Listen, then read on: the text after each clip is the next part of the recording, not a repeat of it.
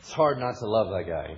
He's uh, he's very straightforward, very honest, very raw, and uh, if you guys know me, that's that's kind of my style. And he's back there preaching, I believe, again this this service back at the youth room, and so he can't be out here with us. But one of the things I just need you to kind of take away is that so many of us wonder what would it be like to get away, what would it be like to chase after things, and he did. And it, he didn't find all his answers running. He found his answers um, where he got a chance to look around, make it his own, and now it was time to come home. And now it was time to try to figure out what home means. And just because you become a Christian and you get locked in your faith doesn't mean all those answers, all those questions are answered. It, he still has a lot of questions, I think, inside his soul. But he's able to touch base with us and say, This is where I'm at right now. This is, he, there's never been a question about his love for the Lord. And as long as I've known him, I've never questioned that. Um, all the other details, I think, is what he's trying to sort out a lot. But I don't question the man's heart. The man is good, and he's a great guy, and he loves the Lord a lot. And I just wanted to thank him again for opening up his life to us. Uh, you want to grab your Bibles and take those Bibles out and we'll get started. Uh, if you don't have a Bible, we want to bring one right to where you are. Grace and Mario are willing to bring one to where you're at. I'll give you the page number and that makes it pretty easy. So don't put your hand down until they get to you with one of these Bibles. Um, also take out the handout sheet that is in your bulletin and we can begin. It kind of gives you a, an outline on one side and some notes to take home and study. Um, at another time on the back. But you will notice that tonight is part 10 of 10. So we're wrapping up the book of Proverbs this evening. Hopefully you've been able to be with us for all 10 parts. If not, make sure to request a free CD of whatever part that you missed. Um, and I entitled tonight's lesson, Children of God, about wise and godly character. And I want to begin with a quote there on the top of your sheet by Wayne Schmidt, if you could take a look at that with me. Uh, before I begin with that quote, I want to give you a, a real quick disclaimer. Two thirds of tonight's message is all intro. Okay, so if you're trying to follow my outline and you're going, man, I'm never going to get out of here. This guy won't get off the intro. Two thirds of the whole message is intro. So the one third we're going to be hauling through at the end. That is what I deemed the lesson on your little notes. Okay, so ignore that for a moment and just realize I'm going to be laying down a foundation as we step out of this series. But I would say that as far as content, the heart of what we're going to address this evening, I would venture to say that it's probably the most important out of all 10 parts. And so I would hope that you lock some of this stuff into your spirit before you, before you take off. So we begin with this quote by Wayne Schmidt. He said this, the most important qualities of life, meaning a life of integrity, a strong work ethic, treating people with dignity, and indeed that's what we've studied the last few weeks, arise out of the changeless core that is constantly re energized in the presence of God. Where does true life change come from? It comes from God. It comes from time with God. It comes from a heart with God. And that is the essence of what I'm going to try to talk about tonight. So I want to begin by laying down a foundation of the difference between worldly wisdom and godly wisdom. Now, I'm not going to use the word worldly in a negative sense. I just want you to understand the difference between the two. We got worldly wisdom, we got godly wisdom. So, what is wisdom? Well, I went through and did this massive research on this concept of wisdom. What is it? Could you define it? If I asked you and gave you a piece of paper and said, What's wisdom? What would you say? It's kind of hard to define. It's kind of an elusive term. Well, I found a couple things. Here's a couple of things that I found that people described it as. They said things like knowing the best way to do things. Is that what wisdom is? Is it knowing the best way to do things? The other one was knowing the right thing to do and acting on it. Is that wisdom? It's a pretty good definition. Or is it knowledge and the capacity to judge rightly? Is that what wisdom is? These are pretty good definitions. However, I realize that your definition of wisdom depends on where you start. What's your premise? For example, you can't use words like best, good, right, without defining those terms, right? Because what may be best for you or what's right in your worldview may be drastically different than Scripture. So it all depends on what you mean by that. If it means doing right things, what does that mean?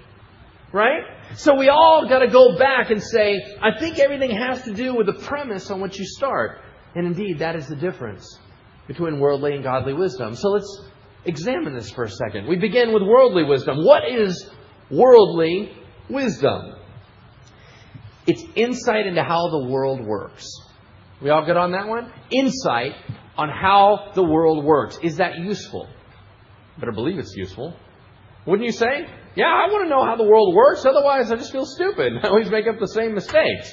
I want to know worldly wisdom. I think it sounds fantastic.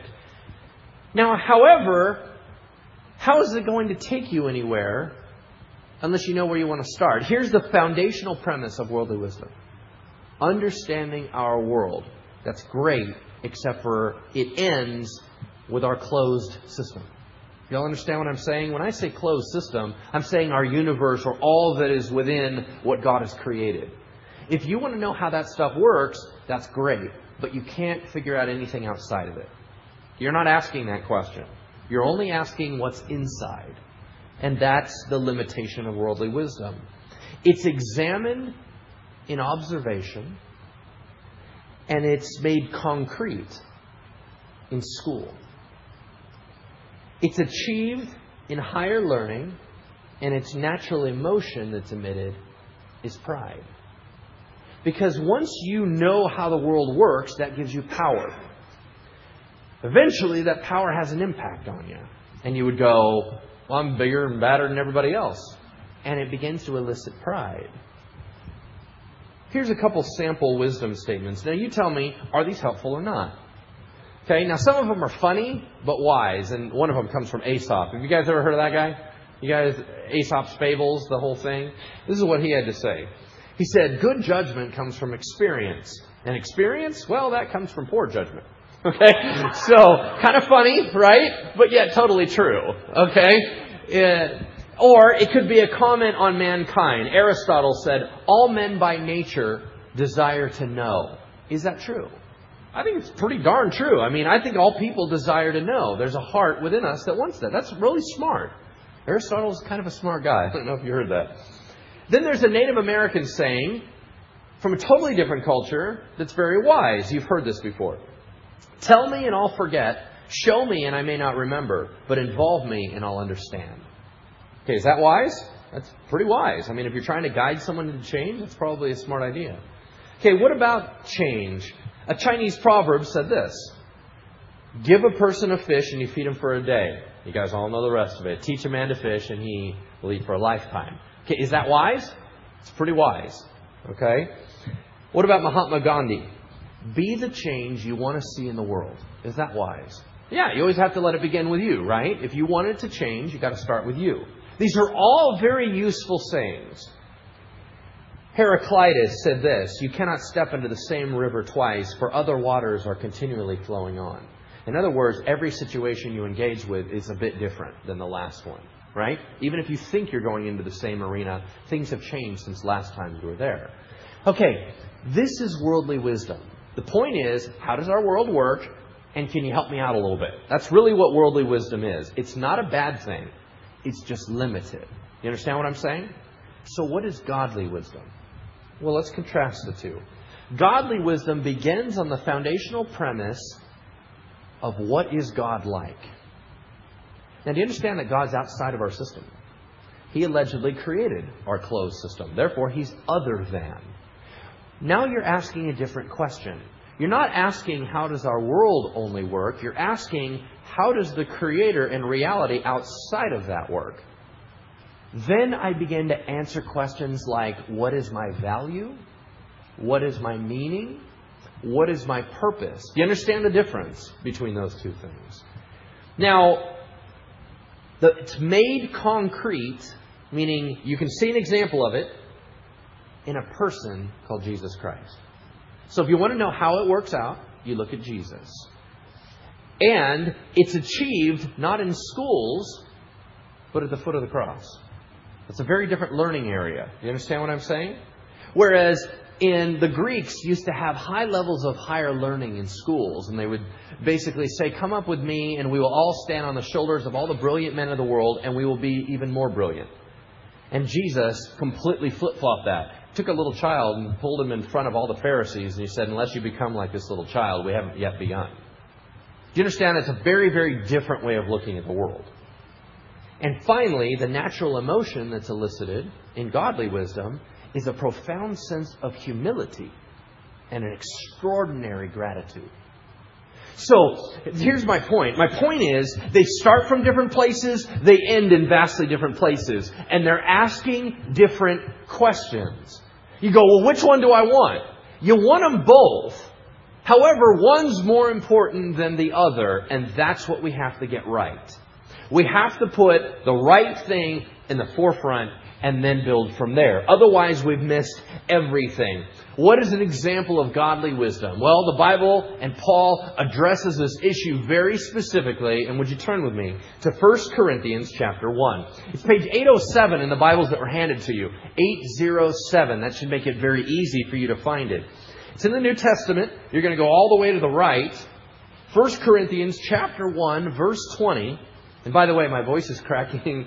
I don't know why, but I passed puberty a long time ago. I, it's just still bugging me. My voice is going out. 1 Corinthians 1.20. I already did a speaking engagement this morning, so maybe my voice is going. Page 807. Paul, in addressing the church in Corinth, spoke about wisdom this way. Where is the wise man? Where is the scholar? Where is the philosopher of this age? Has not God made foolish the wisdom of the world, meaning it doesn't answer the real question. For since in the wisdom of God, the world, through its wisdom, didn't even know him, God was pleased through the foolishness of what was preached to save those who believe. Jews demand miraculous signs, Greeks look for wisdom, but we preach Christ crucified. That is a stumbling block to the Jews and mere foolishness to the Gentiles. But to those whom God has called, both Jews and Greeks, Christ is the power of God and the wisdom of God. For the foolishness of God is wiser than man's wisdom, and the weakness of God is stronger than man's strength. Brothers, meaning leaders, think of what you were when you were called. Not many of you were wise by human standards. Not many were influential. Not many were of noble birth. But God chose the foolish things of the world to shame the wise. God chose the weak things of the world to shame the strong. He chose the lowly things of the world, the despised things, the things that are not, to nullify the things that are, so that no one may brag or boast before him. It is because of him that you are in Christ Jesus, who has become for us wisdom from God. That is our righteousness, holiness, and redemption. Therefore, as it is written, let him who boasts boast in the Lord. Now here's the thing. This is let's get very practical with this. There are two elements that must be married to wisdom for it to make any difference. Two vital elements that cannot be missed, or wisdom is useless. Those two elements are love and godliness. If wisdom is divorced from either, you've wasted your time. You say, Lance, you just spent nine weeks on gaining wisdom, and now the last week you're thinking it doesn't matter. Oh, it matters. You just got to get it in the right priority. And it cannot be used outside of love and godliness. Let me tell you what I mean. I mean this. Wisdom without love is just irritating. You guys know what I'm talking about? How many people have you met where they know it all, but there is no love flowing from them, and all they are is like grinding, right? Every time you hear them, you're like, shut up, you're killing me. Your mouth's moving, and I'm hurting. That's all I know. I don't care how brilliant you are. I just wish you would go away. Okay, that is wisdom without love. It's like an engine running without oil. What happens to an engine that runs without oil? It will eventually start smoking, the, uh, the, um, it will begin to build up as far as tension goes and ultimately seize, right? Isn't that what an engine's going to do? Well, in the same way, wisdom will begin fine for a while, but a very short while, and without oil, it will heat up, burn itself out, and seize up. And it will do more damage than had you never started. Wisdom without love is irritating. How do we know this? Well, we're already in the book, so why don't you turn a couple more chapters to the right? 1 Corinthians 13. Paul's really clear on this stuff. It's page 813. 1 Corinthians 13, verse 1. It's a famous love chapter. We just need to understand a few things about how love is crucial to Christianity. Here goes Paul, being very honest. If I speak in the tongues of men and of angels but have not love, I'm only a resounding gong or a clanging cymbal. What's that? Irritating. We all good on that? If I have the gift of prophecy and can what? Quote, fathom all mysteries and all knowledge. And if I have faith that can move mountains but have not love, I am nothing. If I give all I possess to the poor, if I become a martyr by surrendering my body to the flames but have not love, I have gained nothing. The Bible is very clear that if there's not love attached to your wisdom, you're done. You might as well not even try. Because that's just absurdity. Everyone will hate you. Okay? Because you're going to walk around talking about all that you know, but nobody cares. Because you don't care. Right? Isn't that true? Well, the other vital element is godliness. Now, when I say godliness, what I mean is adhering to God with all your heart. That's what I mean. I mean having faith, trust, love for God. So when you hear me use the word godliness, that's what I mean. And you go, well, Lance, what does that have to do with it? Well, it has an awful lot to do with it. What is the difference between godly wisdom and worldly wisdom? Either the absence or presence of God. Okay, it's right there in the title. We all good on that one? Okay, that's the difference between the two. So, how do we know that it doesn't matter if you're the most brilliant man in the world, but you don't stay close to God? Oh, I don't know, maybe because the author of the whole book that we've been studying for 10 weeks completely blew it at the end, and his whole life meant nothing? Hey, why don't we pick up that story? Go back and to the left in your Bibles, 1 Kings chapter 10, verse 23. It's page 246 in the Bible's handed to you. 246. 1 Kings chapter 10, verse 23. Remember, we're studying a 3,000 year old document that by and large is written by the wisest man who ever lived, a man by the name of Solomon. His dad's name was David. David was considered the apple of God's eye. Who was smarter, Solomon or David? Solomon, absolutely he was smarter. From all testing purposes, from all life example or experience purposes, he's always the brilliant one. Yet who finished well? David. Every time. David was far more of the everyman, far more of the simple man, far more of the guy that made mistakes. He was passionate. He walked through life and sometimes he was a hero and sometimes he was a villain. Yet he ended well. And his son, the most brilliant man ever, ended poorly. If you do not adhere your heart to God, what's the point in any of it? We pick up the story in chapter 10, verse 23. King Solomon was greater in riches and wisdom than all the other kings of the earth.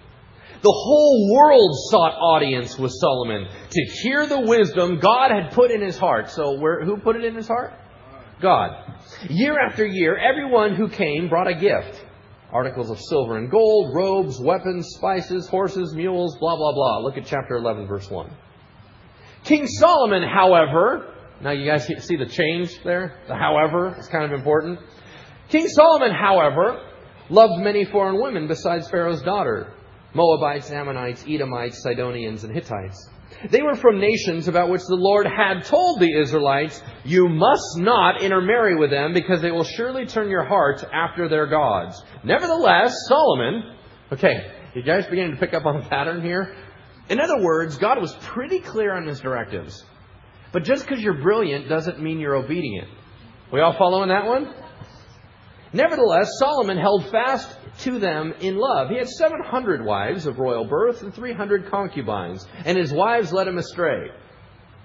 As Solomon grew old, his wives turned his heart after other gods, and his heart was not fully devoted to the Lord his God, as the heart of David his father had been.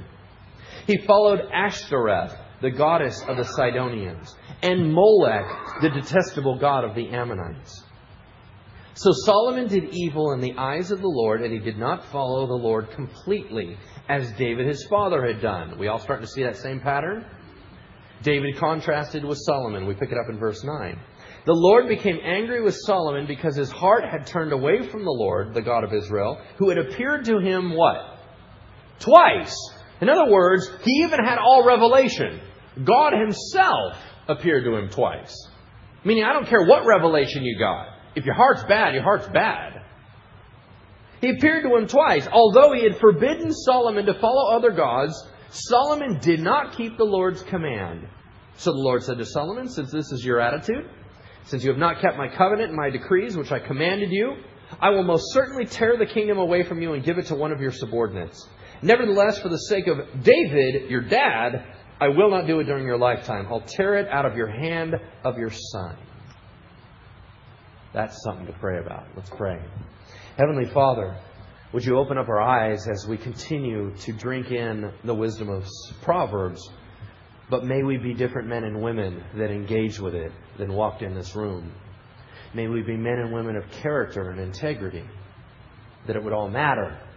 And I pray, Lord, that you would illuminate Scripture, for that which is necessary is only spiritually discerned.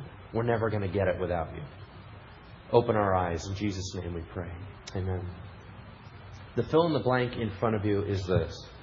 As simply as I can say it wisdom without God and love is ultimately futile. Wisdom without God and love is ultimately futile. Turn with me to Proverbs chapter 4, verse 23. It's page 452 in the Bible handed to you, 452. Proverbs chapter 4, verse 23 begins our trek as to how we're going to make sure that we end well. Because here's the deal if the brilliant guy didn't cut it, how in the world are we going to cut it? If the smartest man ever couldn't do it, what is there any hope for us ending well? Well, I think there's a tremendous amount of hope. And what's so funny is the way that we may well stay on the path is to follow the advice from the guy that fell off. Now, as ironic as it is, the best wisdom for staying in the game comes from the guy that didn't. Proverbs chapter 4, verse 23. Above all else, Solomon said, What? Guard your heart. Is that what he did? Nope. Do as I say, not as I do. Above all else, guard your heart. Why? For it is the wellspring of your life. Put away perversity from your mouth. Keep corrupt talk far from your lips. Let your eyes look straight ahead. Fix your gaze directly before you. Make level paths for your feet and take only ways that are firm. Do not swerve to the right or the left. Keep your foot from evil. In six small verses, there's nine commands of action. Meaning, you need to figure out what you want to do and get it done. Stop waiting for something dramatic to happen and you do something dramatic. In other words, if you don't want to swerve off the path, don't swerve off the path.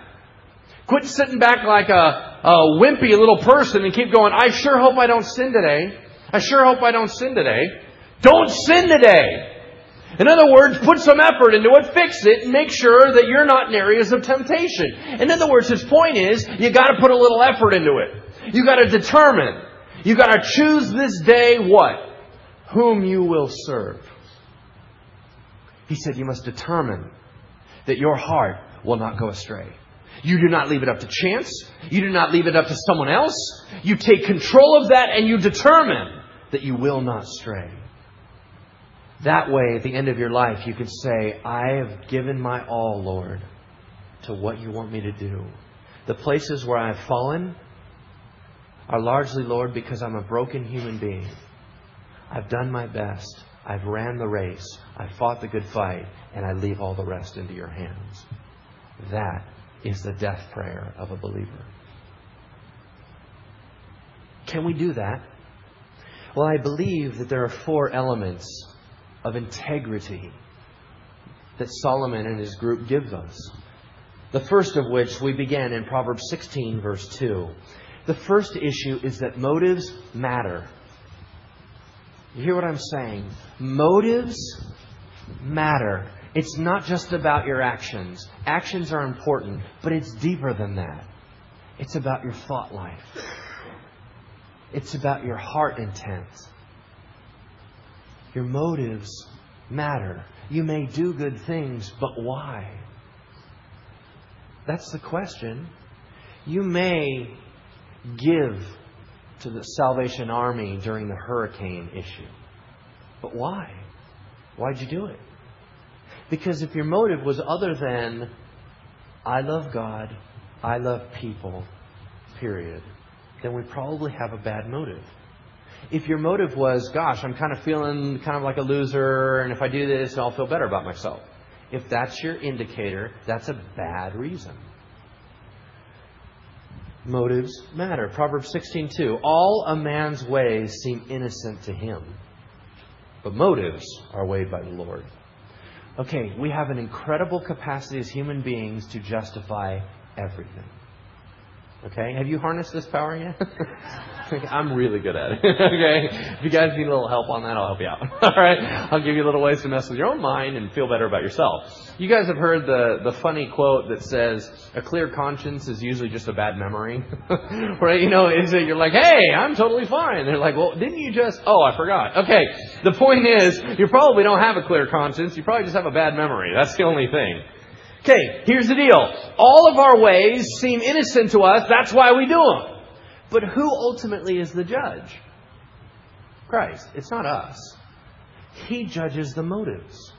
All right? Remember, Pharisees, you guys all know who I'm talking about, right? The religious, crazy guys, the hardcore guys of the New Testament that Jesus seemed to really have a hard time with. The guys that thought they were all that. They were pompous and arrogant. You know what?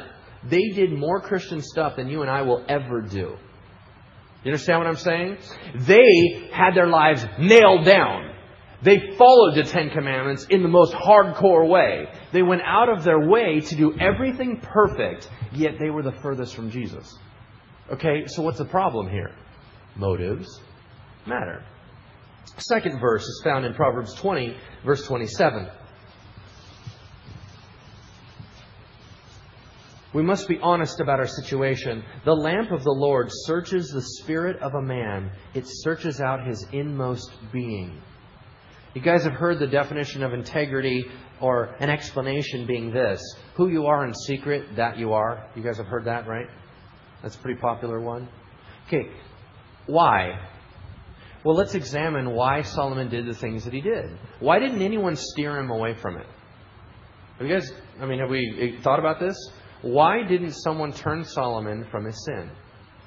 Here's my guess. Because he's king, and you're not. So you don't really have a right to tell him what to do, right? Who's going to walk up to a king and tell him what's what? Other than Nathan, who did it to David, right? Unless you got a prophet of God, nobody's saying anything. So Solomon goes on being king, and in the silence of the people around him, he just continues to go on justifying his actions. Well, guess what? In your mind and in the secret place of your heart, guess what you are? King. Because no one knows. No one's going to tell you what to do. No one's going to keep you on the right path. It's all you. So, who you are there in that kingdom is who you really are. Because most of the time, we keep you in line on the outside. We pressure you. The laws of the land legislate your morality. And all the way around, we keep pressures to make you look good on the outside. But where you're king, that you'll find your true spirit. And so, we have a wonderful ability to live a double life. You also understand what I'm talking about? That, I believe, is the difficulty. So, the first issue of integrity is understanding that motives matter and it's all open to God. The second element is the issue of wholeness. Would you turn with me to Proverbs 20, verse 11? Proverbs 20, verse 11. The first way I want to describe this is the term holistic. It means all the way through, all the way around, every element of. Proverbs 20:11 Even a child is known by his actions whether his conduct is pure and right. In other words, all you have to do is watch a kid to see whether he's a good kid or a bad kid. Well, guess what? Little kids just grow up to be big kids. In other words, if you keep saying, I love God, I love God, I love God, and all the fruit of your life is garbage, sorry, something's amiss. Something's not matching. We do not have wholeness. We do not have holistic because what you have is you're playing a game. In your heart, or you're somewhere else, but in your mind, you're consistently saying, no, no, no, I'm a good guy. I'm a good guy. I'm a good guy. I'm a good guy. Well, all bad guys still feel like they're good guys to some degree. So we need to understand it's all of us. The second element is the issue of authenticity. Proverbs 12:9. Would you turn with me there? The idea of being genuine and authentic. Proverbs 12:9. Better to be a nobody and yet have a servant than pretend to be somebody and have no food. At some point, you need to match up. At some point, you need to be authentic and just go, hey, everybody, how are you? I'm a nobody. Okay? At some point, you have to be honest about your condition that you're a broken individual instead of constantly playing the arrogance game. I'm big and bad. I know everything about Christianity. Look at me, I'm the answer man. I fix everything. Okay. That guy's not going to have any friends. You understand what I'm saying? Because everyone's looking at you going, wow, you're kind of irritating. Okay, you can't be that guy. You have to be honest with where you're at. Otherwise, there's going to be no growth. The third element of integrity or wholeness is the issue of being self aware. Proverbs 20, verse 9. Paul calls this sober judgment of oneself. In other words, you're not hammered, you're pretty clear on who you are. That's really what it means. Sober judgment. Proverbs 20, verse 9. Who can say, I have kept my heart pure, I'm clean and without sin? That's a rhetorical question. What's the answer to it? Nobody. Well, once again, part of being a man or a woman of integrity is realizing you're a sinner. And until heaven, you're going to be nothing practically but a sinner. However, in Jesus Christ and what he did on the cross, you are pure in God's sight. But you got to keep those understandings clear in your head. Otherwise, you start pretending like you are sinless. And then you just become mean. You understand what I'm saying? So we pick up the last element of wholeness, and I call it honesty before God. Proverbs 28:13. I thought this was fascinating because it sounded awfully New Testament. Uh, Proverbs 28:13. Check this one out. He who conceals his sins does not prosper, but whoever confesses and renounces them finds mercy. You want to be a man or a woman of integrity? Learn what the issue of confession means, both to God and to man. Do a study on that. You want to be whole? Keep a short list with God. In other words, if you can lock in your mind that God knows everything, then it's a little easier to open up your hand and show what you did. Right? And that's what you do. When you do something bad, you go back to dad and you go, look what I did. Okay? Because here's what happens when little toddlers get in the cookie jar and they're not supposed to. They say things like, Why'd you do that? I just told you not to get the cookie. And they go, I don't know. You're like, Well, clearly you know something because I told you no and you went and go get the cookie. I don't know. You're like, No, you do know. Okay, do you understand? That's most Christians that I deal with. Okay, we're all sitting together and, and they go, Man, I really did this horrible thing. And I go, Why'd you do that? I don't know. I go, well, at some point you gotta you gotta know why you did it. I don't know. And I go, no, you do know. Stop playing games. Don't know. Okay. At some point we've got to grow up and go, hey, look at that. I made this choice and that happened. How weird. There's cause and effect in this universe. Okay, so our point is we have to be honest with ourselves, and when we see the cause and effect, you go back to that cause and you go, Lord, I did a bad thing and you hold it out for him to look at. You go, but that's embarrassing. What's your other option? Oh, oh, I see. You can live behind a mask. Okay, real quick. Our women's ministry went through a book called True Face. I don't know if any of you guys have ever read this. Part of True Face talks about the danger of wearing masks. The danger of masks, one of the dangers, is you'll never feel loved. You go, what are you talking about? Because when you put on a mask, everyone has only been able to engage with your front. So you're afraid to take it off because what if they don't like you? Well, they've never got to engage with that person, so you're going to live in fear and you'll keep their mask on. But all the love that you receive is not the real you. And you know that all the friends that you have, they're only your friends because they've been engaging with your mask. So you live your life behind the mask, shriveling up and dying unloved. That's the danger of a mask. Is that what you want? Or must we be men and women of integrity that are honest about our sin, confess our sin before God and man? We pick up the third major element. Not only do motives matter, not only do we need to be whole, but we need to follow righteousness and make good decisions. Proverbs 13:16. If you could turn with me there. Proverbs 13:16. Every prudent man acts out of knowledge, but a fool exposes his folly. In other words, as practical as you can get, if you know the right decision, do that one. It's not any more complicated than that, right? It's kind of like, I have two paths before me, right? And everyone gets all dramatic. You're like, well, where's that one go? To hell. You're like, okay, well, where's that one go? To heaven. They're all dramatic. You're like, well, which one are you going to take? Okay, they're like, I don't know. You're like, what? What do you mean you don't know? It's pretty darn clear. All right, anyway, moving on. Here we go. I got a little wrapped up in that. Proverbs 21, verse 3. 21, 3. The second major element of making good decisions is having proper priorities. Proverbs 21, 3. To do what is right and just is more acceptable to the Lord than sacrifice. Okay, but sacrifice looks cool. You guys know what I'm saying? Okay, here's what drives me crazy. There's a group of Christians and denomination of Christians and huge amounts of people in the world that have this great idea that they're going to go out and conquer the world right when they get saved and they run around screaming at everyone about how everyone else is going to hell and they're all horrible, and then two weeks later they're not a Christian anymore. And you're like, what? What, what are you talking about? They get saved and they go ballistic on everybody. Yo, my gosh, I've seen the light, and you're going to hell, and you're going to hell, and you're going to hell, and you're going to hell. And then later on, they're like, I'm not into that anymore. You're like, what are you talking about? Well, because they've been taught somehow that all this sacrifice, I gotta be a geek for God, I gotta go out and be an idiot, oh, I gotta run around and be crazy and stupid and tell everyone about Jesus without thinking about the fact that they think I'm a moron and an idiot and stupid. Okay, the point is, how about slowing it down a little bit and doing the right things like laying a foundation in your faith? What about doing the right things about figuring out whether you love Jesus before you open your mouth? What about not going so extreme on the sacrifice if you'll just do what's right?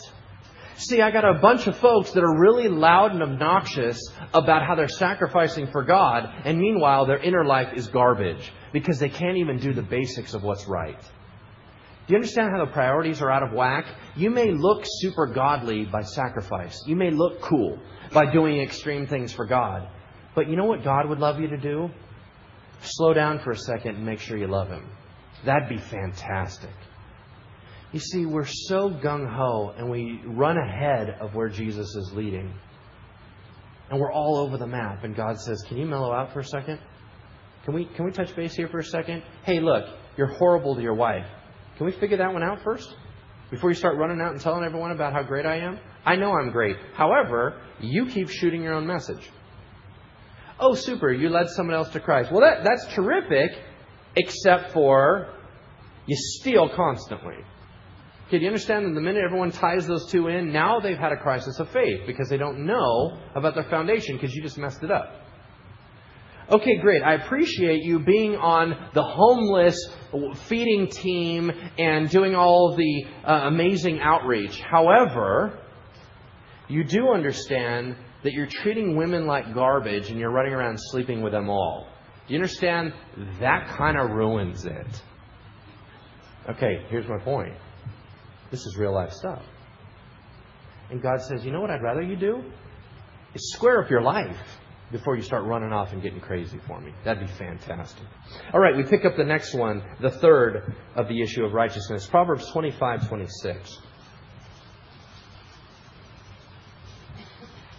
Says this Like a muddied spring or polluted well is a righteous man who gives way to the wicked. Here's the issue sometimes you just have to do the hard thing and resist evil. Sometimes I do and sometimes I don't. But that's what people of integrity do. You understand? When I'm not doing it, that means that my integrity is tarnished. That's, that's what you need to realize. Sometimes you know it's evil and you've signed on anyway. And that, that ruins our integrity. That's all we need to understand. The last one, as we close out, is this the issue of purity. Would you turn with me to Proverbs 21 8? Proverbs 21 8. We're going to talk about integrity. We're going to talk about motives. We're going to talk about wholeness. We're going to talk about making good decisions. We're going to talk about purity. Proverbs 21:8 The way of the guilty is devious, but the conduct of the innocent is upright. Real quick side note on that. Some of you some of you were raised in a very impure environment. It's like you were slimed from birth. You grew up in a household where all there was was drugs around you. All there was was uh, horrible life around you. Your parents were really messed up, messed up, and, and it's really led you on a bad path, and your innocence is lost. Okay, you didn't get to choose that. You understand? That's not your fault. We'll talk about you in a moment. But for the rest of us, a lot of us chose to walk down a path because we wanted to know for ourselves what it was like. Okay? It's this idea of, it's the cry of every parent. When your child starts growing up, they start walking the wrong path. And what do you say to them? Don't go that road. And they go, Why? What do you know? And what do you say? Because I went down that road and guess what happened? Well, I'm going to go find out for myself. Why? Because I don't trust you. I don't believe you. What do you mean you don't trust me or believe me? What do I have in it? Why would I possibly want to tell you not to do it unless it was good for you? Doesn't matter. I got to figure it out for myself. Okay, do you understand this has been happening since the Garden of Eden? It's the same problem. God's holding out on me. I can't believe I don't know everything. I got to know it for myself. Let me go figure it out for me. God, let me eat the fruit. Right? Isn't that how it goes? And God goes, Really, you don't want to know? No, really, we do. Why? Because we don't know right now. So there, we're going to now know. And he's like, Okay, that's dumb because if you know, it's not going to solve anything. Well, I guess we'll be the judge of that. Give me the fruit. Okay, that's what, what ended up happening. And then they knew, and what happened? Oh my gosh, I'm naked. I'm freaked out. You remember how, what happened? And then he's like, now you know. Now, are y'all better? Did that, that help out? Oh, look, now you're spiraling into chaos. Okay, some things you don't want to know. Okay, here's my point. There is peace many times in innocence. For example, I've never been in the drug industry. I've never been around drugs. I've never taken drugs. I've never bought and sold drugs. I've never been around drugs. So if I walked into a party and everybody laid out Coke in front of me, I have no draw. I don't care. And I would just kind of go, not me, bye bye. And I'd walk away. But there's other sins in my life that I've engaged with to such a degree that even if someone put a fake element of it on the table, I'd consume it before it hit the table. In other words, there's some freedom to innocence. And I think that's what God longs for his children. I think that's what he longed for Adam and Eve of going, hey guys, not knowing this stuff actually will probably be your biggest blessing. Let it alone. No, we gotta know, gotta know, gotta know, gotta know. Are you sure? Okay, here's what Christians are doing still. We keep looking over the fence at the world and going, I wonder what that's like, wonder what that's like, wonder what that's like, wonder what that's like. And then we take of it, we feel horrible inside, and God goes, What was that like? And you go, Oh, it tastes horrible. He's like, well, that's what I told you not to drink it. Oh, that's a good point. Good point. I might, I might listen to you next time. Okay? At some point, we need to realize maybe innocence is a useful path. Because right now it just seems like a bad path. And we got to change our hearts on that one. Does that make sense? We close with this Proverbs 23:10. For those of you that were raised in a horrible environment, you didn't have the right to choose for yourself, at some point you're going to grow up and you get to make a choice. When you get to make that choice, you must turn away from it and turn away from deceit. You may not be able to fix your childhood, but today you can make it stand. today you can make a difference. Proverbs 23:10 Do not move an ancient boundary stone or encroach on the fields of the fatherless. Do you understand the temptation there? Nobody's around, that's how they set up property lines. So all you had to do, they were set up by rocks. So what do you do when no one's around? You kick the rock. You go, oh look, my property just got 10 feet bigger. that was awesome. You kick it again, and I get 20 feet. Okay, the point is when no one's around, you have a temptation to do something like that. And that's when the Bible says, what? Look at the next verse. For their defender is strong. He will take up their case against you. You don't want God against you. When it's your choice, refuse evil, and you can maintain your integrity. Listen, as we close, there's a famous Proverbs in 26:11 that says, "As a dog returns to his vomit, so does a fool to his folly." Okay, here's the deal. This is my final challenge to you. Change up your sin. Okay, here's what I mean. I mean, we are such creatures of habit. We just keep doing the same stupid stuff over and over and over. And honestly, in the minds of Solomon and in the eyes of God, every time you return to that sin, it's the same picture as when your dog yacked and went and drank it again. And the dog kept going, I didn't even know I ate grass. That's so weird. Okay, here's the point. Every time you walk back to it, God's going, don't, don't, don't drink that. Don't. Oh, come on. We did this before. How'd it taste? Oh, it's horrible. Keep, don't go back then. Okay, but we keep doing it. It didn't work last time, but we're going to try it again. It didn't fulfill last time, but we're going to try it again. And my point is, in our striving for integrity, if we continue to fall in the same hole over and over, we're not getting anywhere. I think that God's point of view, and it may be perhaps Paul's point of view, is that in maturity and growth, maybe we can move forward as opposed to just spiraling in the same area. Maybe you can conquer that sin through the spiritual disciplines or through prayer or through whatever. Maybe you can conquer that sin and maybe try to break a new one. Okay? I mean, not meaning bad, meaning trying to break through another sin and then advance. Because we get stuck in a pattern of going, I'm always going to struggle with this. I'm always going. And you know what? You might. But what if you didn't have to? Is there a way to move forward in integrity? I believe there is. Amen? Let's close in prayer. Heavenly Father, thank you for tonight, and thank you, Lord, for warnings, for challenges, for refreshment.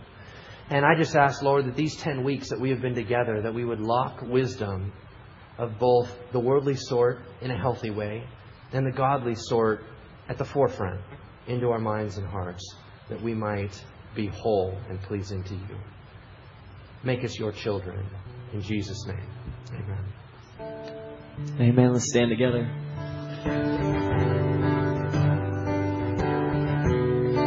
What good is it to gain the whole world, lose your soul?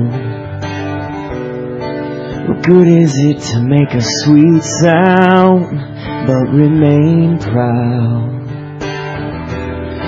In view of God's mercy, I offer my all and take my life, let it be everything, all of me.